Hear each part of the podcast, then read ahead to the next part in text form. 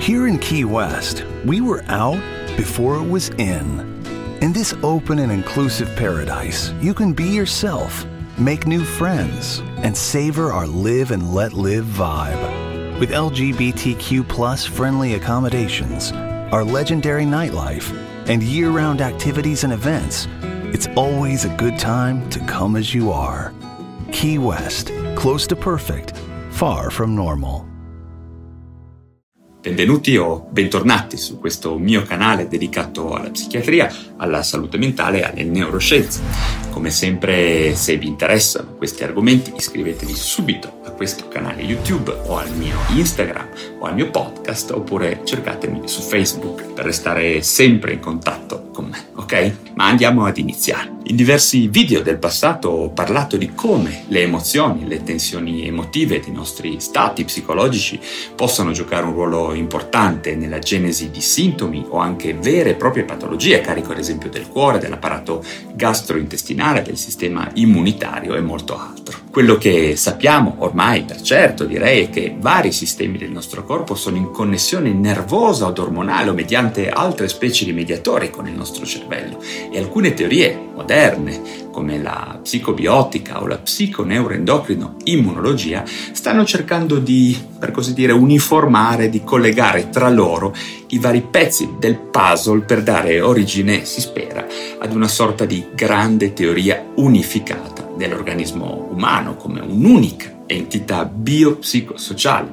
come l'Organizzazione Mondiale della Sanità da anni definisce il concetto stesso di vera salute. Ora vediamo che classicamente il rapporto tra emozioni e malattie fisiche e viceversa, gli effetti dei disturbi somatici sulle emozioni e sulla psiche, per così dire, sono spesso indicati come argomenti di medicina psicosomatica, un termine che io critico spesso e che diventa confusivo sia per i pazienti che per i medici. Vorrei che non si usasse più davvero questa parola. Dico questo perché il termine psicosomatico spesso comporta una concezione dell'essere umano costituito da due parti distinte, mente e corpo appunto. In questo senso si potrebbe anche pensare che non sia poi così male l'idea che una mente in stato di malattia possa influenzare un corpo sano e che un corpo in stato di malattia possa influenzare una mente sana. Se noi pensiamo all'essere umano nel suo complesso come ad un unico sistema di energia biologica,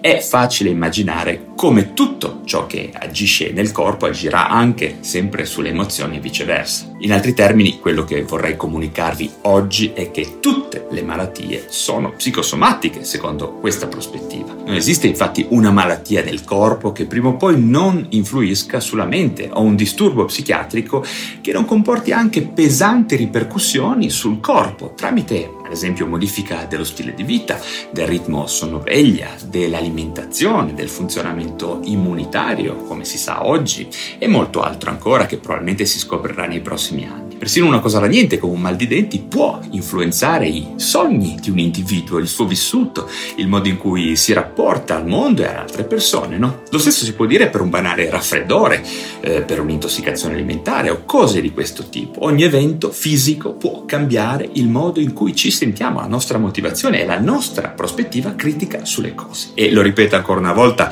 allo stesso modo non c'è disturbo emotivo che non influenza, eh, diciamo, il corpo e tutte le malattie malattie sono sempre accompagnate da qualche manifestazione fisica o da un vissuto corporeo di qualche tipo. D'altra parte, che cosa abbiamo se non questo corpo, no? Da un certo punto di vista, un riduzionismo biologico potrebbe farci credere anche questo. E quale potrebbe essere il ruolo della mente se non quello di essere il vero contenitore del corpo, il posto dove il corpo viene reso per così dire consapevoli a noi stessi, no? E quindi in poche parole non ci dovrebbero essere tre tipi di medicina diverse, come la parola psicosomatica potrebbe far credere, ovvero non abbiamo una medicina mentale in cui sia interessata soltanto la psiche, oppure una medicina medicina somatica che riguarda soltanto il corpo, o per finire una benedetta medicina psicosomatica in cui talvolta i pazienti, se sono fortunati, vengono guardati per quello che sono, cioè entità biopsicosociali, immerse in un mondo di eventi che ci cambiano ogni singolo secondo, ci trasformano. In realtà dobbiamo pensare che esiste una sola medicina ed è tutta psicosomatica per così dire, e quindi la medicina è nient'altro che la medicina e non è divisa in psicosomatica e non psicosomatica a seconda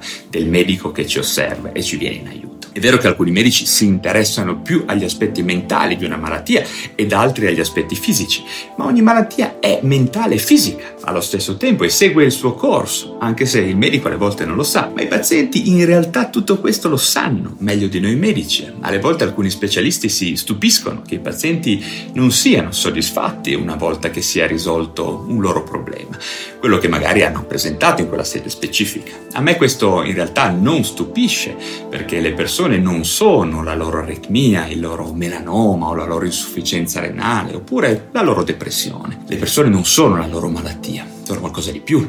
L'insieme del nostro benessere non deriva semplicemente dalla somma delle parti, ma dall'integrazione, dall'armonia di ogni singolo aspetto di noi, fisiologico e patologico. Quindi il vero problema per il medico consisterà nell'accertare se un paziente afflitto da una malattia potrà essere più convenientemente curato con metodi psichiatrici o fisici oppure con una combinazione di tutti i vari possibili interventi terapeutici per giungere al ripristino di un equilibrio, lo voglio ripetere ancora una volta, di tipo biopsicosociale. E sì perché, tra parentesi, il punto del sociale di questa definizione, che poi si potrebbe anche definire come il benessere relazionale, e anche questo è all'interno del concetto di malattia. Ad esempio, per restare nella psichiatria, voi non avete idea di quante persone che, ad esempio, una volta che ne so, tirate fuori da una dipendenza, che ne so, eh, dall'alcolismo, poi subiscono una disintegrazione paradossale dei loro rapporti sociali e intrafamiliari. Anche qui vediamo che se semplicemente pensiamo che una volta tolto l'alcolismo questo significherà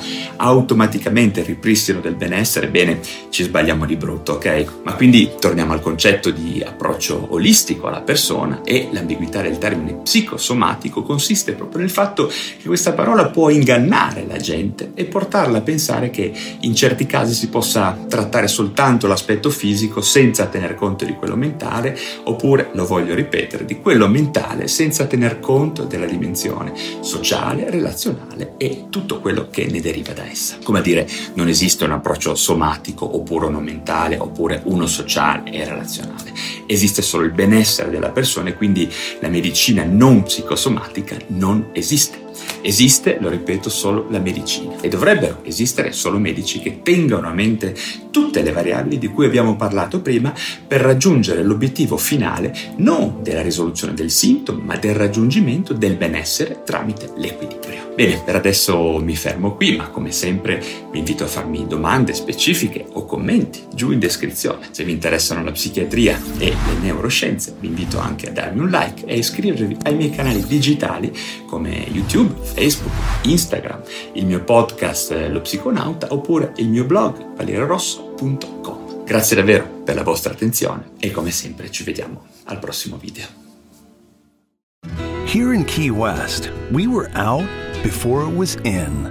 In this open and inclusive paradise, you can be yourself, make new friends, and savor our live and let live vibe. With LGBTQ friendly accommodations, our legendary nightlife, and year round activities and events, it's always a good time to come as you are. Key West, close to perfect, far from normal.